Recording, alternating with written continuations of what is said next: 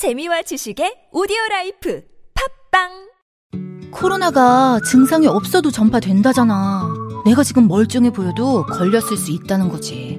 그래서 서울시가 조용한 전파를 미리미리 막으려고 선제 검사라는 걸 시작한대. 증상이 없어도 내가 코로나에 걸렸나? 의심되면 서울시립병원 8곳에서 검사받게 해주는 거지. 그것도 무료로. 한 발 앞서서 차단하는 거 괜찮지? 서울시 홈페이지에서 매주 월요일 선착순 신청이래. 다중 이용시설 갈 때 QR코드 찍는 것도 꼭 알아둬.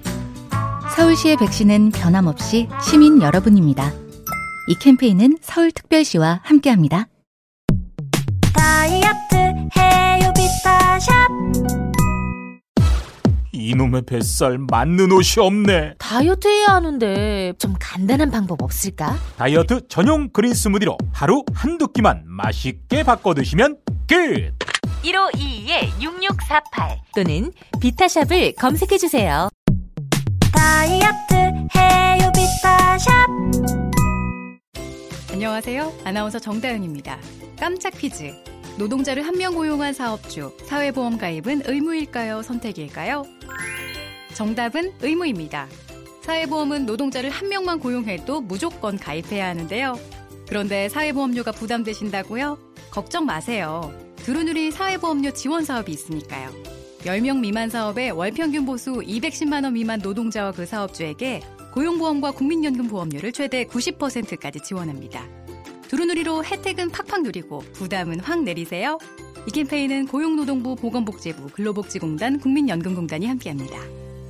굽은 어깨 바로 잡자 바디로직 거북목을 바로 잡자 바디로직 굽은 등도 바로 잡자 바디 상체를 바로 잡는 바디로직 탱크탑 뻐근한 거북목, 구부정한 어깨와 등을 바디로직 탱크탑으로 쭉쭉 펴주세요 이제 완벽하게 바로잡자. 골반, 허리, 거북목까지. 검색창에 몸매 교정 바디로직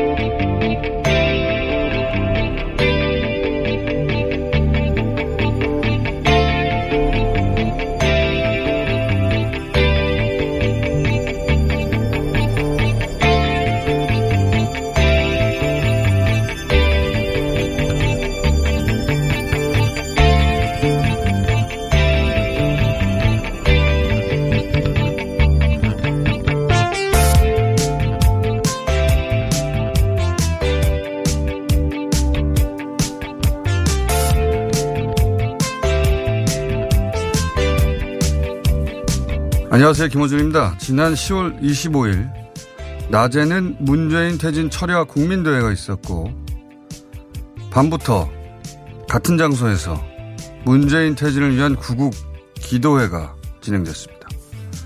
국민 폭발, 성령 폭발, 복음 폭발이라는 대형 문구 아래 정광훈 목사는 기도회를 이렇게 열었습니다. 이제는 공수 법을 만들어서 다시 공산주의를 집행하려고 하는 것입니다. 저 김정은의 하수인이며 대한민국의 간첩의 총지휘자인 문재인은 더 이상 우리는 용서할 수 없습니다. 하나님도 우리 편입니다.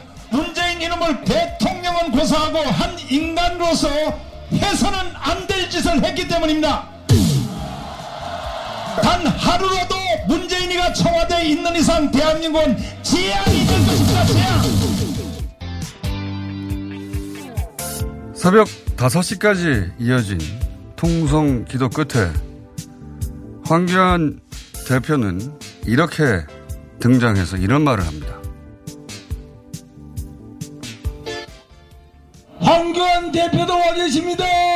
황교안 대표님과 정광훈 목사님이 손을 잡으면 우리는 당장 끝낼 수 있습니다. 우리 모두 함께 손을 잡고 싸움의 승리를 위해서 저 청와대를 향해서 다 함께 나갑시다. 이승만 박정희에 이어가는 세 번째 지도자가 나와야 된다고 생각합니다. 황교안 대표님도 세 번째 사람이 될 수 있는 거 아닙니까? 우리 또 황교안 대표님은 신학까지 공부 다 하시. 신앙에 대해서 정도의 길을 걸어오셔서 반드시 하나님이 한번 중심에 세울 날이 올 줄을 믿습니다. 그 위대한 나라를 문재인 정권이 2년 반 만에 완전히 무너뜨렸습니다. 우리 반드시 똘똘 뭉쳐서 문재인 정권을 이겨냅시다! 황교안 대표가 대통령이 돼야 한다는 소리죠. 종교와 정치가 이렇게 노골적으로 손을 맞잡는 장면이 우리 역사에 있었습니까?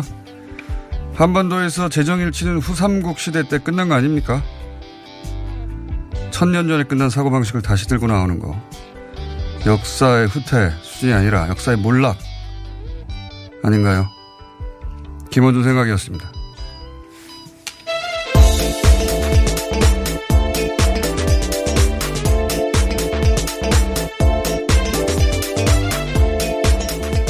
TBS의 유밀입니다. 네.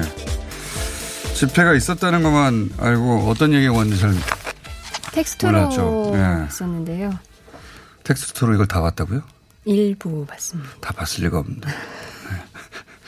왜냐면은 이게 아주 긴 영상 속에 예, 등장하는 거라 언론이 거의 보도를 안 했어요. 이 내용을. 아는 척 하지 마세요. 그러니까. 근데 이 행사가 굉장히 재밌게 진행됐어요. 낮에는 자유한국당 어, 집회고 어, 밤 11시부터인가요? 그때부터는 제목이 바뀝니다. 예. 어, 구국 기도회라고. 철야 기도회라고 부르기도 하고. 그러면서 이제 중간중간에 통성 기도, 통성 기도는 아십니까? 통성 기도라는 건 이제 소리를 내서 기도하는 거예요. 뭐 보통 기도는 이제 마음속으로 하는 거잖아요. 이건 이제 소리를 내서 기도하는 건데 그때 이 집회에 참석했던 기자들이 쓴 글들을 보면 통성 기도 하면서 문 대통령을 죽여달라 이런 통성 기도도 있었다. 어떤 분이 짐작이 가죠. 예. 어, 여기에 자유한국당 주요 정치인들이 다 나와요. 예, 황교안 대표는 물론이고 나경원 대표, 뭐, 어, 그리고 현직 의원들도 다수 등장하고 김진태 의원이나 심지철 의원이나 안상수 의원이나 전직 국회의원들도 또 등장하고 전직 지자체장들도 오죠. 김문수 전 도지사 아까 오프닝에서 소개해 드렸던 그 소리 중에 어, 황교안 대표가 오셨습니다 하는 분의 목소리 김문수 전 도지사예요. 예. 그리고 오세훈 전 서울시장 대권 후보죠. 예. 그리고 이문열 작가 예. 많습니다. 아주 많은 분들이 등장하는데 어 그러니까 유명한 보수 인사들이 다 등장했다. 혹은 정치인들도 다 등장했고 여기서 보면 문재인 빨갱이다. 이건 뭐 애교고 이건 항상 하던 얘기니까 간첩의 지휘자다. 이건 그리고 이제 공수처 얘기가 굉장히 나옵니다. 예. 목사님이 공수처가 무슨 상관이 있다고 목사님들이 몇 분 등장해서 공수처 얘기를 해요. 정광훈 목사도 공수처가 되면 아, 이 500만 명 이야기는 정광훈 목사가 한 얘기가 아니네요. 다른 목사님이네요. 500만 명이 죽는다. 무슨 상관이야 공수처하고. 예. 어, 예수님과 자유한국당이 무슨 상관이고 예수님하고 공수처가 무슨 상관인지 모르겠는데 그러면서 이제 선거에서 이겨야 된다는 얘기를 계속해요. 예. 예수님하고 총선하고 무슨 상관입니까? 이건 가짜뉴스라고 부를 수도 없는 수준의 새빨간 거짓말이에요. 공수처가 되면 목사님들이 잡혀갑니까? 완전 거짓말이에요. 그냥 새빨간. 어, 이게 이렇게 이제 정치하고 이 보수 개신교가 완전히 결탁하는 장면을 본 적이 과연, 과연 있었던가. 광화문 한복판에서. 이게 우리 보수 정당의 갈 길인가. 이게 정상적인 집회라고 보이는지 저는 우리 언론들이 이걸 자세히 왜 보도 안 하는지 모르겠어요. 그래서 뉴스 공장에서 앞으로 자세히 보도하려고 합니다. 거기서 오갔던 이야기들, 발언들. 대단해요, 발언들이 아주. 이게 이제 종교의 탈을 쓰고 있으니 예, 종교의 어, 종교를 탄압한다라고 어, 무슨 조치를 취하면 하려고 예, 그런 방어망을 친 건지 모르겠는데 예, 도저히 상식적인 수준에 들을 수 없는 이야기들을 굉장히 많이 나옵니다. 대통령이 죽게 해달라고 예수님 혹은 하나님한테 기도한다는 게 말이 됩니까? 야. 자, 잠시 후, 어, 저희가 기자, 관련 기사를 쓴 기자 모시고 인터뷰하기로 하고요. 첫 번째 뉴스는 뭡니까? 네, 금강산 관광시설 철거 문제를 문서를 통해 논의하자는 북한의 제안에 어, 우리 정부가 금강산에서 직접 실무회담을 통해 협의하자고 제의했습니다.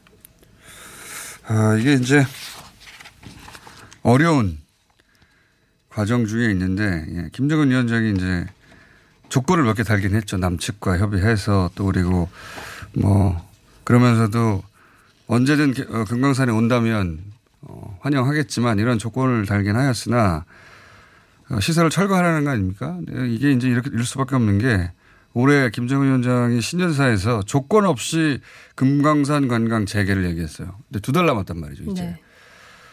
어, 북한의 최고 지도자가 금강산 관광 재개한다고 했는데 두 달밖에 안 남았어요. 예.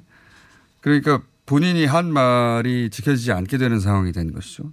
단순히 그것뿐만 아니라 어, 미국하고의 관계도 어, 두 달 이내에 풀어야 되고 그 우리 정부 입장에서는 미국이 계속 안 된다고 하니까 미국과의 문제만 풀면 자연스럽게 풀릴 문제니 지금 미국과 갈등하느니 이 우선순위를 뒤로 뒀다는 건데 저는 이제 결정의 순간에 온것 같아요. 그러니까 미국이 이 문제에 대해서 불편해 하더라도 어, 돌파구를 마련해야 되지 않을까. 정부에서 창의적 해법을 얘기하는데 그게 뭔지는 모르겠어요. 아마 개별 관광은 허용하는 쪽으로 가지 않을까. 한두 달 이내에 아주 큰 결정이 내, 내려져야 되는 상황인 것 같습니다. 이것도 잠시 후에 다뤄보겠습니다. 다음 뉴스는 뭔가요? 네. 삼성 바이오로직스 회계 부정 사건의 증거를 인멸한 혐의를 받는 삼성 임직원들에게 징역 1년에서 4년이 가까이 구형됐습니다.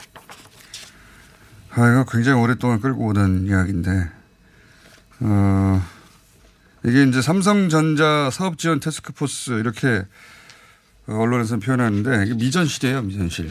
예. 미전실의 후신인데 여기에 부사장들에게 예, 징역 4년 혹은 3년 6개월 구형했고, 어, 그리고 이 삼성 바이오로직스의 자회사, 삼성 에피스, 어, 거기서 이제, 어, 자료를 이 사람들이 파기한 혹은 은닉한 사람들이죠. 이 사람들에게 1년 3년 구형했는데, 구형이에요. 예, 선고된 게 아니에요. 네. 검찰이 이렇게 구형했을 뿐이지, 뭐 집행유예로 나올 수도 있습니다. 이 사람들 전부 다. 그런데 삼성은 여전히 이게 분식 회계를 하거나 그러기 위해서 한 게 아니다. 라고 얘기하고 있어요. 뭐하러 했답니까? 그러면? 분식 회계를 해서 감추거나 이런 게 아니다. 예. 이게 이제 바닥 듣고, 공장 바닥 듣고 숨긴 거 그 사건이거든요. 예. 뭐하러 그랬는지 모르겠어요. 그랬다면. 그 이유를 얘기해야 될 거 아닙니까?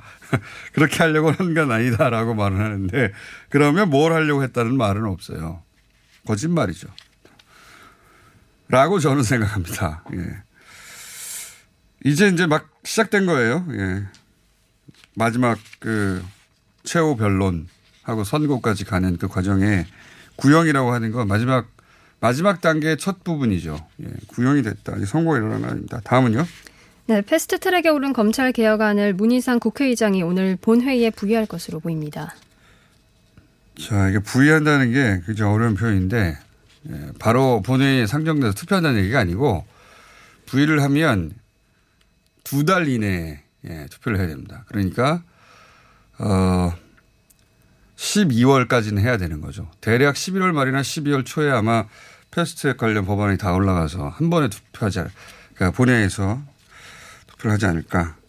부의는 그냥, 어, 본회의에 60일 이내에 투표를 해야 된다는 얘기고 어, 그렇다는 얘기는 11월 말 12월 초쯤 아마도 대략 어, 패스트트랙 관련한 큰 투표가 있을 것이다. 그 전후로 아주 파란이 있겠죠. 자 다음 뉴스는요.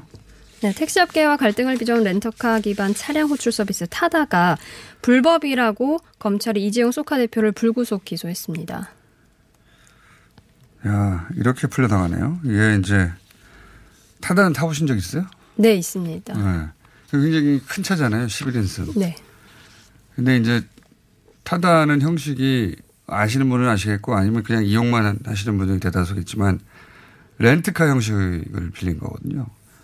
이게 왜 이게 가능하냐면 예를 들어서 외국인 관광객이 우리도 해외 갔을 때 렌트카 할 수 있잖아요. 개인적으로.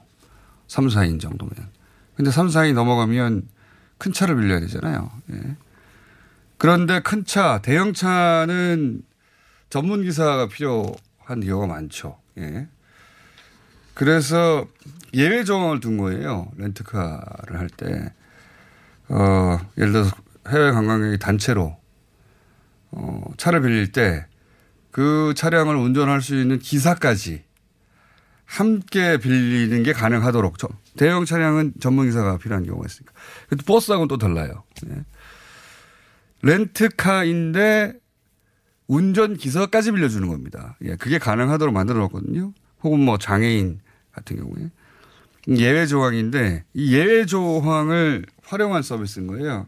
차량이 그래서 타다는 다 11인승 이상인 것이고, 어, 이용자들은 택시처럼 부르지만, 예, 이 서비스적으로 보자면, 어, 11인승 이상 차량을 빌리면서 단기로, 초단기죠. 10분일 수도 있고 30분일 수도 있고 초단기로 렌트 기사를 함께 쓰는 겁니다. 예. 형식이 그래요. 근데 이제 형식은 그렇지만 본질은 그냥 택시죠. 실제로. 예. 여기서 이제 기존 택시 기사들이 우리는 예를 들어 1억 주고 어, 뭐 개인 택시 면허를 땄는데 당신들은 이렇게 렌트로 유서 택시 영업을 하느냐 이렇게 고소고발을 한 거죠. 어, 이게 이제 법원의 최종 판결이 난 건 아니고 예, 검찰이 이거는 렌트 형식이지만 이거는 택시 영업이다 이렇게 본 거예요. 예. 원래 이제 정책 수단으로 이걸 조정해 보려고 했는데 실패했죠. 실패했다기보다는 어, 강제력이 좀 약했던 것이고 결국은 법정에 가서 이게 결국은 판정이 되게 생겼는데 저는 그런 생각도 합니다. 한편으로는 한 번은 꼭 거쳤어야 할 프로세스인 것 같다. 법정에서 법적으로 결론이 나는 게. 왜냐하면 법적으로 이렇게 확정적 결론이 나기 전까지 이런 서비스를 택시업계와 이해가 충돌할 수밖에 없긴 한데 서로 전혀 포기할 생각이 없거든요. 정책적 조율은 불가능한 사안이었던 것 같아서 어, 꼭 이렇게 법으로 해결하는 게 어, 모든 사안을 맞는 건 아닌데 이번 경우는 결국은 법적 판단을 받아야 되지 않을까 최종적으로 그렇지 않고서는 똑같은 얘기가 반복될 것 같다.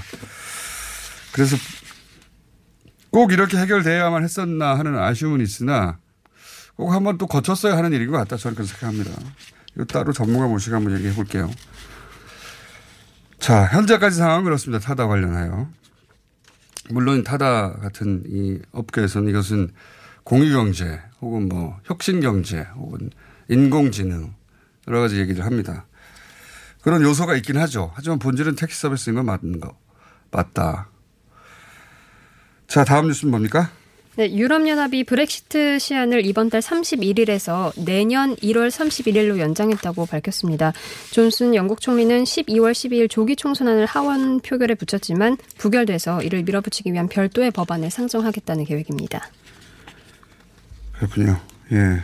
EU 합의했던 안이 있는데 통과 안 했죠? 예. 네. 어, 존슨 총리는 이미지가 어떠냐면 포퓰리스트예요.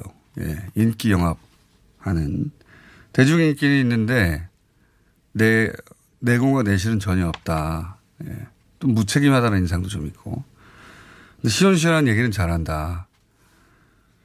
그런 이미지거든요. 근데 이 양반이 어 12월에 총선을 해서 자기 실력을 자기가 진짜 총리인 걸 보여주겠다 이런 속셈도 있는 건데 그럴 가능성이 높아졌어요. 예. 12월 달에 영국에서 조기 총선을 해서 만약에 이제 브렉시트를 원하지 않는 어, 목소리가 크다면 여기서 지겠죠. 그리고 나서 조건이 바뀌겠죠 아마. 어, 영국도 난리네요. 예. 계속 이 뉴스는 저는 팔로우에서 알려드리겠습니다. 왜냐하면 이건 단순히 영국 그 자국 내 이슈로 끝나는 게 아니라 어 우리에도 우리한테도 영향을 미치고 세계 경제도 영향을 미치고 세계 질서에도 영향을 미치는 겁니다. 사실은 어, 과거의 영국은 사라지는 것이고 대영 제국이 완전히 끝이 나는 거예요. 여기서 예, 하드 브렉시트가 된다든가 노델 브렉시트가 된다면 스코틀랜드도 독립한다고 그러는 것 같고 예. 아일랜드도 분쟁이 영국이 끝날지도 몰라요. 북아일랜드하고 통일돼서 아일랜드하고. 그러면서 이제 앵글로 섹슨이 19세기에 20세기 초까지 지금은 미국이 이어받았지만 어 우리가 영어를 전 세계 공용어로 쓰는 이유가 그거 아닙니까? 이 사람들이 그 시절에 세계를 지배해서 그래요. 예. 그 시대가 끝나가는 예.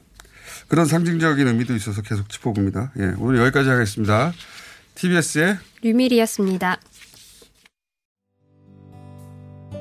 서울에선 난방 부문이 미세먼지를 가장 많이 배출한다는 사실 알고 계신가요?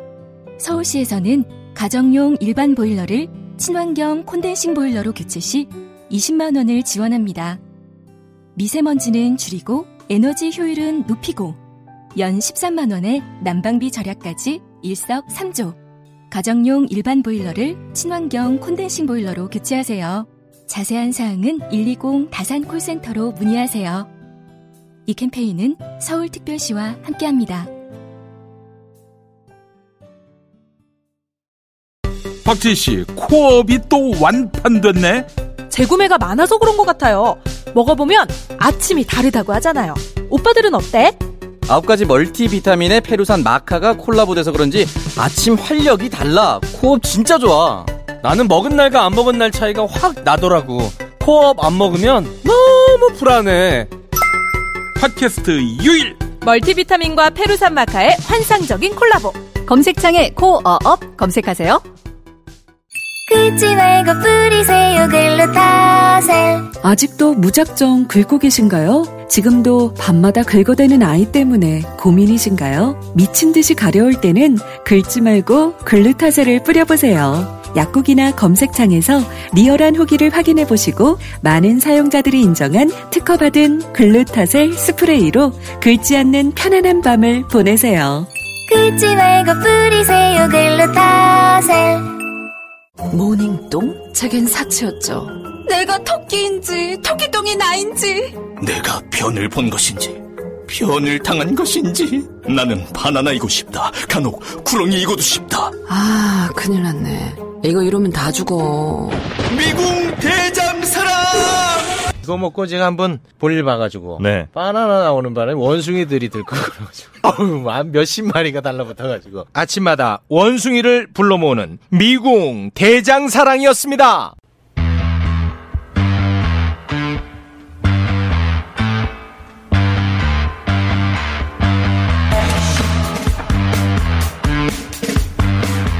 자, 북한 김정은 위원장이 금강산 남측 시설 철거하라. 예. 어, 그런 지시를 한 이후에 이 국민을 어떻게 돌파하느냐.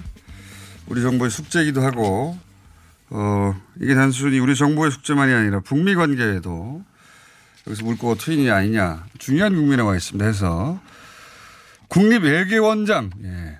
김준영 원장님 모셨습니다. 안녕하십니까. 네, 안녕하십니까. 여기서부터 좀 얘기를 해볼게요. 그러니까 많은 사람들이 금강산 관광은 재개할 수 있는 거 아니냐, 우리가. 근데 이제 미국 때문에 못했다. 여기까지는 이제 많은 사람들이 알고 있어요. 네네. 근데 왜 어, 미국 때문에 못했는지를 좀 자세히 설명을 들어본 적이 없거든요. 네네네. 그 미국이 금강산을 꼭 찍어서 못하게 한 건지 아니면 어, 어떤 전략이었길래 우리가 이걸 밀어붙이지 않았는지 밀어붙이려면 하실 수도 있을 것 같은데. 예. 일단 북한에 대한 그 유엔 제재나 미국의 독자 제재가 역사상 국제 정치에서 이렇게 촘촘한 제재는 없었습니다. 네. 어쩌면 중국이나 러시아가 후회하고 있을 동의해 준 걸 후회할 수 있을 정도로 음. 과거에 남아공이나 이런 인권에 대한 거에서 뭐 이란의 비, 비교해도 엄청나거든요. 음. 근데 그 금강산 같은 경우에도 무조건 전면적으로 된다는 의미는 아니고요. 네. 예를 들어서 현대라든지 이렇게 bulk cash가 들어간다든지 bulk cash라는 대량 현금. 대량 현금이 들어간다든지 중장비가 들어가서 뭐를 고친다든지 네. 이렇게 되면 그거는 이제 사실상 제재에 해당이 되죠. 그러나 네. 개인별로 들어가서 어, 입국을 해가지고 금강산 한다. 예를 들자면 지금 나오는 얘기 중에 하나가 중국 관광 회사를 통해서 개인적으로 간다. 예. 이 자체는 사실상 제재 문제가 아니고 우리나라에서의 부- 그 사실상 허가가 나와야 되는 예. 통일부의 방북 허가가 나와야 되는 그렇죠. 문제지 제재와는 관계 없다는 예. 것이고 그렇다면 어떤 면에서 개성에 비해서는 예. 금강산이 제재를 어, 우회하거나 또는 제재 약한 골이라고 볼 수 있는 측면이 있죠. 예. 그런데 왜 안 했을까? 예. 사실상 미국의 강경파들이 이 문재인 정부에 대해서 상당한 의심을 가지고 있었잖아요. 출범부터. 그건 지금까지도 그렇습니다. 그렇죠. 그리고 네. 뭐 중간에 선박 환적이라든지 이런 데서 한국 정부가 느슨한 거 아니냐. 그러니까 제재 북한에 대한 제재 의지가 약한 거 아니냐. 그러니까요. 예, 그리고 문 대통령이. 이제 유럽을 방문했을 때 작년에 조건부로 북한이 아주 심각한 비핵화 조치를 하면 예. 그를 달고 나서 그러면 제재를 좀 완화시킬 필요가 있다 얘기한 것도 아 또 제재 완화를 벌써 얘기한다고 음. 또 공격을 해왔단 말이에요. 미국에서 강경파들이. 그러면 우리 내부에서 오히려 우리는 유엔 제재 수준보다 훨씬 더 시- 제재를 잘 지키는 한 증거로서. 금강산까지 안 막는 거라는 걸 굉장히 어필하는 한 수단으로 사용을 했습니다. 아, 그러니까 이제 미국의 강경파들이 미국 정부 행정부 내에서도 어, 트럼프 정부 내에서도 이제 미국 강경파들은 계속 있었고 네. 특히나 일본을 등에 업은 그렇습니다. 예, 네네. 일본과 손에 자- 손을 잡은 강경파의 목소리가 계속 있었는데 그 목소리를 차단하기 위해서 봐라. 우리는 네. 유엔 제재 사항이 아닌 금강산 개인 관광까지도 철저히 통제하고 있지 않느냐. 그러니까 우리 제재 의지를 의심하지 말라라고 미국이 어필하는 수단으로 썼다는 거네요. 지금 그거 중요한 말씀하셨는데 일본 지적했잖아요. 지금 지금 지소미아나 일본의 경제 제재도 처음 시작했던 걸 보십시오. 강제징용 다음에 북- 미국이 화이트리스트, 아, 일본이 화이트리스트에 제외할 때 한국이 전략물자 관리를 잘못한다. 다시 말해서 북한에 대한 제재에 느슨하다고 하면서 사용한 거란 말이에요. 음, 그러면 아 이런 전략 일본이 일본 그런 전략이었을 수도 있겠습니다. 그걸 고리로 해가지고 또 미국 강경파한테 봐라. 예, 예. 한국은 북한하고의 관계에 있어서는 니들 몰래 뭘 하고 있다 지금. 그런 얘기를 하려고 했던 거네요. 그런 늘. 늘 친북 친중이라고 얘기하면서 해왔고요. 실제로는 지금 제재 순위에서 전략물자 관리에서 제가 지금 정확하게 순위가 지금 잊어버렸는데 우리보다 훨씬 더 관리 수준이 그렇죠. 나쁘죠. 우리가 네. 훨씬 관리를 더 잘한다는 이야기는 진작부터 나왔고. 그러니까 이게 미국이 이걸 금강산 개인 관광을 특정해서 찍어 누른다기보다는 네. 전체적으로 북한 제재에 어, 한국 정부가 보조를 맞추고 있는가 그걸. 계속 얘기를 하는데 강경파들이 계속 의심하니까 그렇죠. 무슨 소리냐 금강산을 봐라 니네가 말 안- 하지 않는 것도 우리가 이렇게 막고 있다 그런 수단으로 사용해왔다 그렇죠. 음. 아 이런 얘기를 왜 못 들어봤을까요? 어.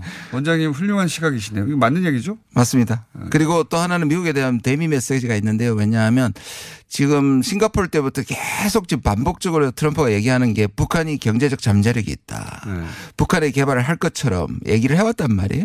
그러니까, 북- 그러니까 북한에서 장밋빛 미래를 얘기할 게 아니라 지금 당장의 제재를 풀고 뭘 해달라고 얘기하니까 그동안에 트럼프 대통령이 어떻게 뭘 했냐면 여러 팀에게 용역 프로젝트를 줘서 갈마지구나 또는 금강산이나 이런 데 대한 개발 프로젝트를 사실상 이래 수, 이 용역을 준 적이 있습니다. 네. 그런데 그것도 북, 북한 입장에서는 아니 제재는 그대로 두고 그만 얘기한다는 게 말이 되느냐는 음. 문제거든요. 그러니까 누구에게 봐도 금강산은 약한 골인 거죠. 그건 제가 보기엔 트럼프 대통령의 부동산 개발업자의 전력으로 봐 본인이 투자 가치가 있는지 확인해 보려고 한 게 아니었을까. 어쨌든. 그럴 수도 있죠.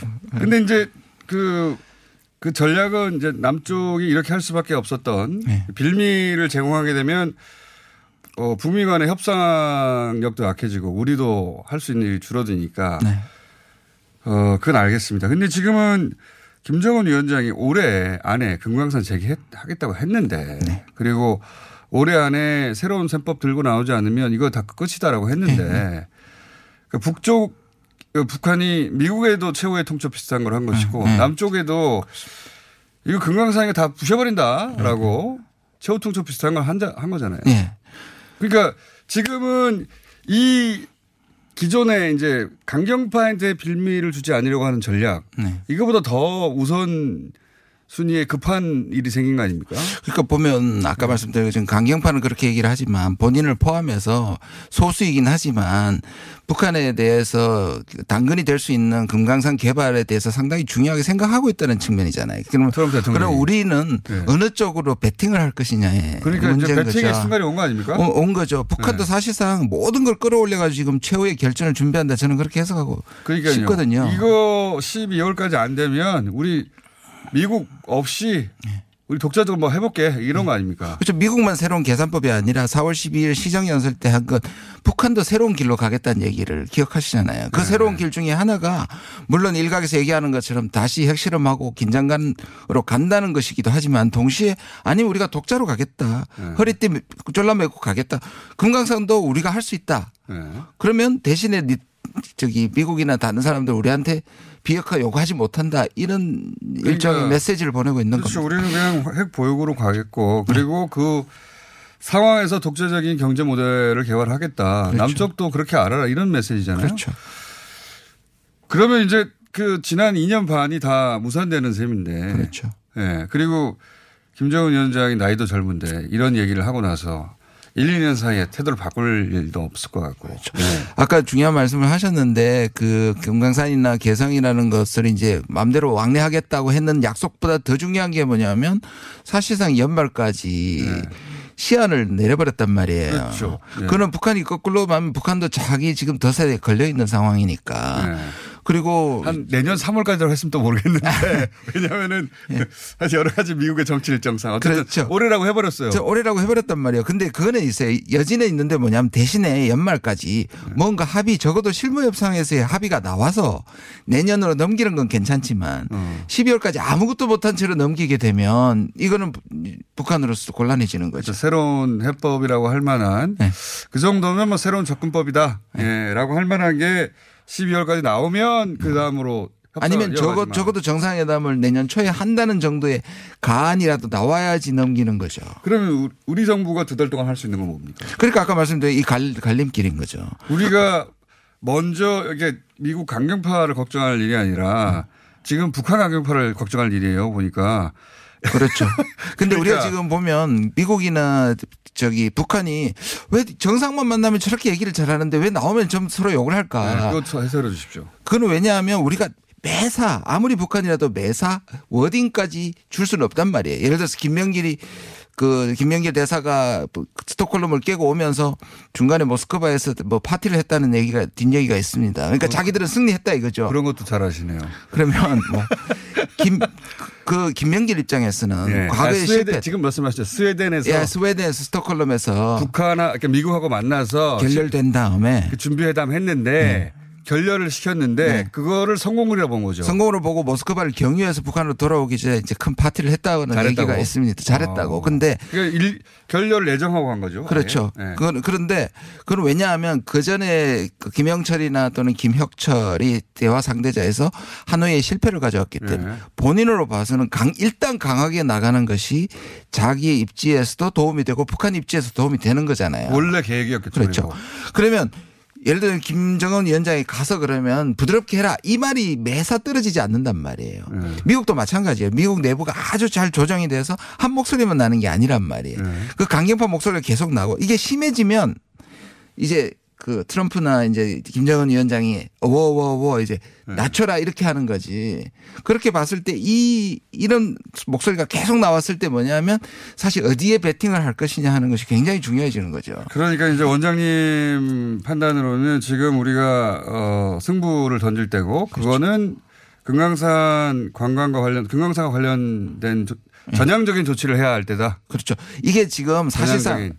우리가 조금 구별해 봐야 되는데 만약에 이거를 그냥 단순히 저는 뭐라도 줄을 잡고 본류로 들어가야 된다고 생각합니다. 그래서 저 이것을 계기로 실무회담을 하자라고 한 자체는 나쁘지 않지만 실무회담을 단순히 재개하기도 힘들 뿐 아니라 우리의 북한 입장에서 보면 우리의 근본적인 자세가 배팅을 하고 미국을 설득시킨다는 쪽에 무게가 실리지 않으면 단순한 금강산 문제를 가지고 실무회담은 나오지 않을 거다. 그럼에도 불구하고 우리는 이걸 가지고 사실상 계기로 한번 우리 또 승부를 걸어야 된다 이렇게 우리도 생각합니다. 해야 된다. 그러니까 금강산 관광 그 자체를 시비를 걸었다기보다는 지금 북미 관계나 남북 관계 근본적으로 애초에 우리가 말로 하기로 한 방향대로 그 약속대로 올해 안에 시행을 해야 될 거 아닌가 제대로라고 북한에서 탁 던진 거 아닙니까? 그렇죠. 지금 가용한 수단을 전부 동원하고 있지 않습니까? 김계관도 소환했죠. 김영철도 소환했죠. 네. 김영철 다시 등장했어요. 예. 사실상 정치적 숙청 아닌가 그랬었는데 한, 한때는 뭐 다 죽었다고 얘기했죠. 예. 처음에는 죽었다고 사형시켰다고 얘기도 그 했죠. 북한에서 사실상 지금 숙청돼서 없어진 사람은 없죠. 보직 이동일 뿐이지. 그런데 어쨌든 정치적으로는 좌천됐다고는 할 수 있을 그렇지, 그렇죠. 사람까지 그거는 또다 등장시키는 거 아닌 건 지금 그렇죠. 전부 다. 그렇죠. 모든 자원을 다 쓰고 있다. 그러니까 승부수를 던진 거다. 승부수를 던진 우리도 그냥 실무적 차원에서 그럼 한번 불만이 있으면 얘기 좀 해봐. 이장 이런 거는 안 된다. 그렇죠. 근본적인 뭔가를 그러니까 우리한테도 던진 것이 이 선을 타고 들어와서 그러면 우리가 원하듯이 당사자가 돼서 이 문제를 해결하는 또는 거꾸로 생각하면 한국이 과연 미국을 설득시킬 수 있는 음. 의지와 능력이 있는 것을 보여주지 않으면 you're out 이렇게 음. 얘기하는 겁니다. 영어를 또 쓰셨네 갑자기. 이거 아웃. 하여튼 지금 남은 두 달이 굉장히 중요하네요. 정말 중요합니다. 그리고 어, 북한 이제 미국과도 어, 뭔가 주고받고 있겠지만 모르겠습니다. 물 밑에서. 우리하고도 지금 여기서 어, 지금까지 한 다른 자세로 마지막에 두 달 동안 풀 자세가 되어 있나 그 자세를 좀 보여줘. 네, 네. 그거를 금강산으로 한번 가늠해 보겠다. 네. 그런 상황입니다. 예. 원장님이 참 해설을 잘해 주시네요. 통일부 장관 아닙니다. 아, 왜 그러십니까? 우리 실무 책임자는 예, 저는 뭐 실권은 없습니다. 예, 해설만 하시는. 예. 자, 김준영 국립외교원장이었습니다. 감사합니다. 네, 감사합니다.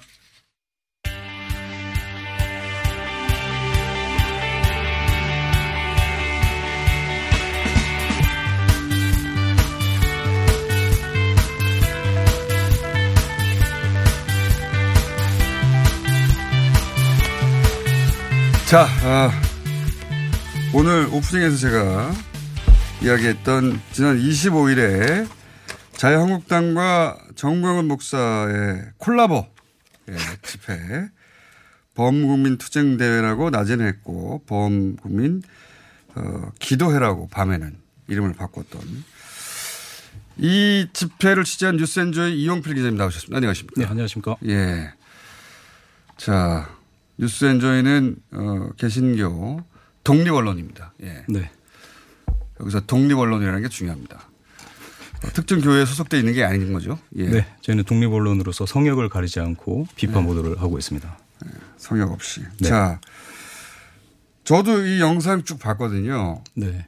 야, 영상 보면서 저도 오랜 시간 이 보수 개신교가 음. 어, 보수 정치권에게 우호적인 발언을 한 거를 본 적이 있어요. 예, 예. 그렇죠. 런 거를 하루, 한, 한두 번이 아니죠. 개인적인 자격으로도 하고. 그렇죠. 목사님 설교 시간에도 하고 뭐 그런 건 많이 있어요. 근데 네. 이렇게, 예, 광화문 광장에서 이렇게 많은 사람들이 모여가지고 예. 이 사람 대통령 해야 돼. 뭐 선거에서 이겨야 돼. 그렇죠. 완전 선거 개입 혹은 뭐 공수처법 하면 500만 명이 죽어. 네. 이런 거는 본 적이 없어요. 그러니까 이제 기독교 단체에서 예. 어 이제 군사 정권 이후에 그러니까 이, 지- 이 군사 정권 이전에는 이제 반대하는 조직적으로 반대하는 그런 움직임 좀 있지 않았습니까? 그때는 이제 독재 그렇죠. 타도 독재 타도였는데 예. 이제는 그러니까 그 이후에는 사실 이제 정권 반대보다는 정책 반대. 그러니까 우리가 잘 아는 사학법이나 주한미군 철수, 종교인 과세, 차별금지법 사학법 같은 경우는 예. 교회가 재단으로 운영하는 그렇죠. 예, 교육재단이 있어서 그랬던 예, 예. 것이고 예. 그래서 이제 정책 반대 등이 있었는데 종교인 과세는 자기들 얘기 아닙니까? 예, 예, 근데 예. 공수처법을 왜 반대하는 거예요? 공수처법을 왜 반대하냐? 목사님하고 아무 상관이 없는데. 예, 그러니까 뭐 자기 이제 정권에 저항하는 세력들을 싹 잡아다가 쳐 넣는다. 이런 이제 좀 근거 없는 주장을 하면서 정권에 반대하는 세력.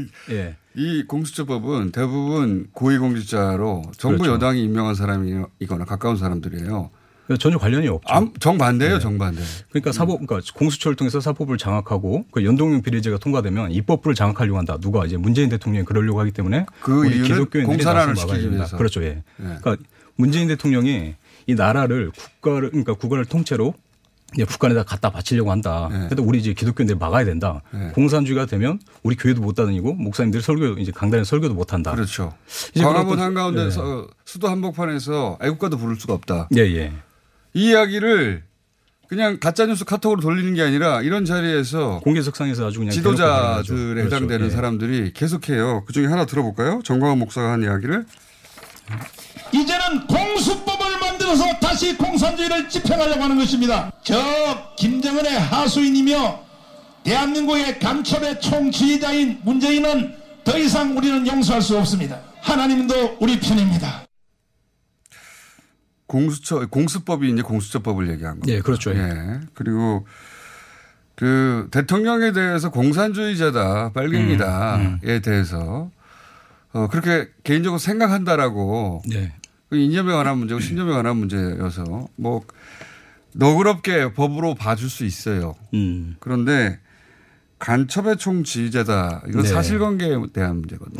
그러니까 뭐 신영복 선생을 가능한가 이게? 그러니까 이제 이 정광훈 목사 봤을 때는 이 문재인 대통령이 예전에 이제 신영복 선생을 가장 이제 존경한다 이런 네. 발언을 했는데 그걸 가지고 어, 신영복은 간첩의 왕이기 때문에 네. 문재인 대통령이 존경한다고 했기 때문에 간첩의 총 지휘자다. 또 이런 도식이 성립이 되는 거고요. 그러면서 공수처법을 계속 갖다 붙입니다. 그렇죠. 예, 공수처법 반대하고. 공산화를 위해서 공수처법을 실시한다. 음. 이런 논리거든요. 예, 예.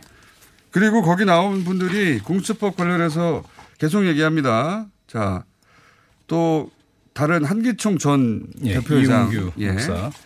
들어보시겠습니다. 여러분 이 정권에 항거하는 사람들을 전부 다 잡아다가 감옥에다가 가두려고 할 것입니다. 그렇기 때문에 공수처는 됩니다. 연동형 비례제는 입법부를 장악해서 자기 멋대로 법을 바꾸겠다는 이 얘기입니다. 할렐루야! 철저하게 반대해야 됩니다. 아, 괜히 제가 부끄럽네요. 예, 이 네. 자유한국당의 이해하고 딱 떨어지는 거예요. 네, 맞습니다. 그 연동형 비례 제도로 입법부를 장악해서 법을 바꾸겠다고 했는데 이건 자유한국당하고 민주당 모두 의석수가 줄어들어요. 네네. 어떻게 장악을 합니까? 맞습니다.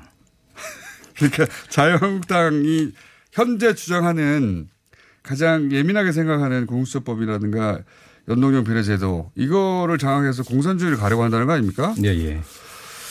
할렐루야. 예. 그리고, 그리고 어 박문진 전 이사장이었죠. 예.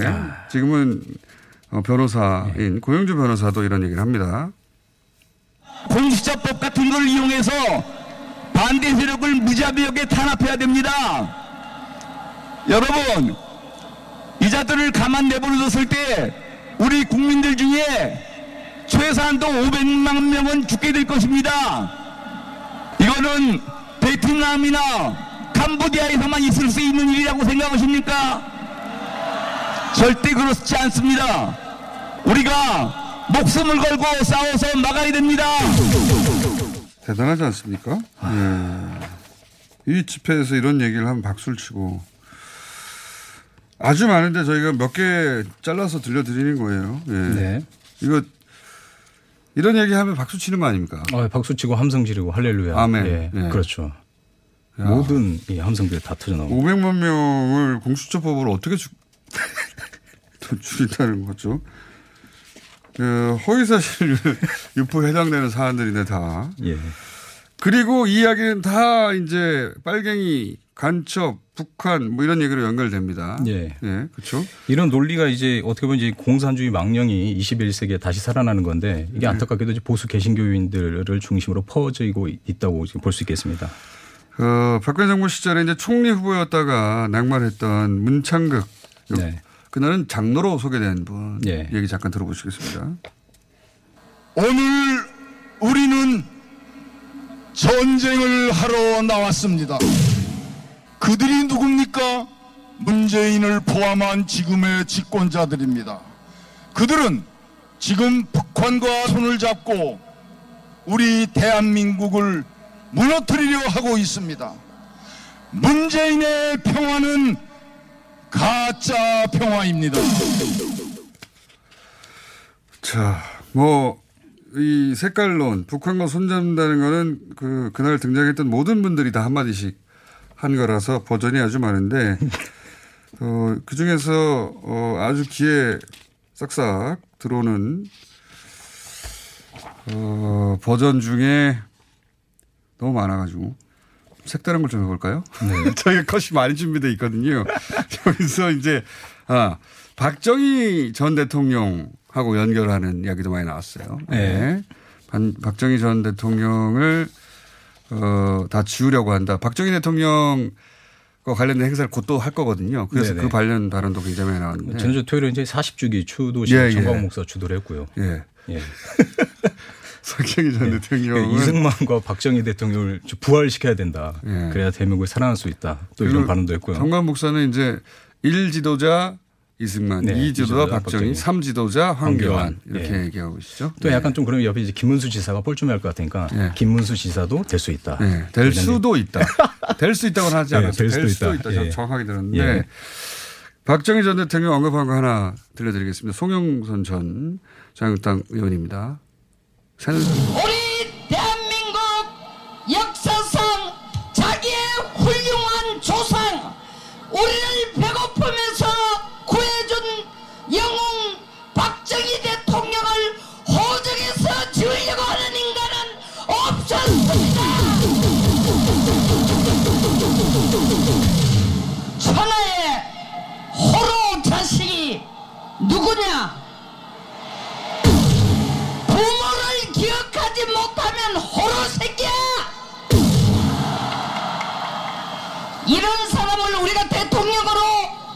모시고 있고 청와대를 살도록 그대로 허락해서 되겠냐고!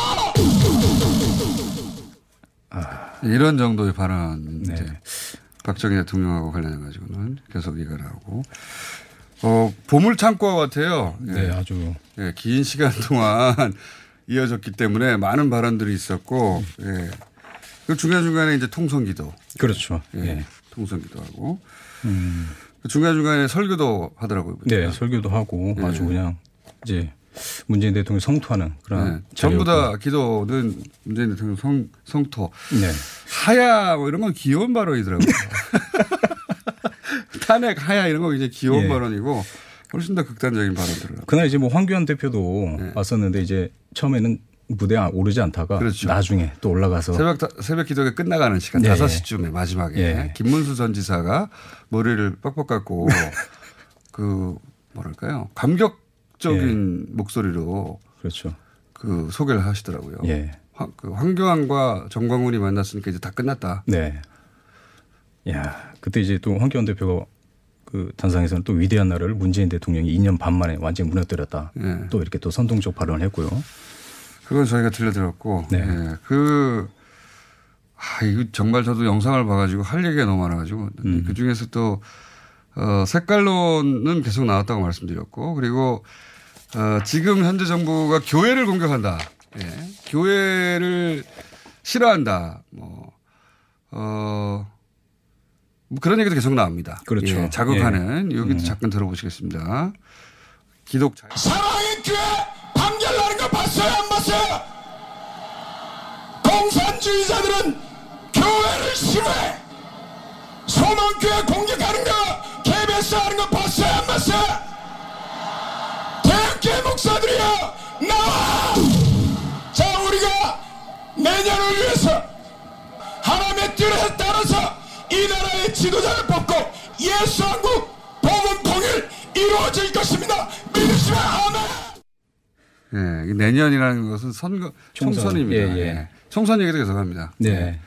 이게 그럼 사랑의 교회 판결나는 거 봤어요 안 봤어요? 그래서 공산주의다 이렇게 얘기를 하지 않습니까? 그럼 이제 대법원이 공산주의가 되는 거 아닙니까? 대법원 판결이 났는데 대법원 판결이 났는데 공산주의자들이 이제 교회를 싫어해가지고 이런 판결을 냈다. 그 판결 내용을 아시죠? 지하, 예, 예. 지하 공간. 사랑교회가 잘못한 거예요. 네, 맞습니다. 예, 자기들이 쓸 수 없는 공간인데. 그 주민들한테 다시 돌려줘야죠. 그러니까 주민의 주민의 공간인데 그거를 교회라고 막 쓰면 됩니까? 네. 예, 되돌려주라는 판결인데 공산주의자들이 교회를 싫어해서 그런 것이고 그러니까 우리가 내년에 선거를 잘해야 된다.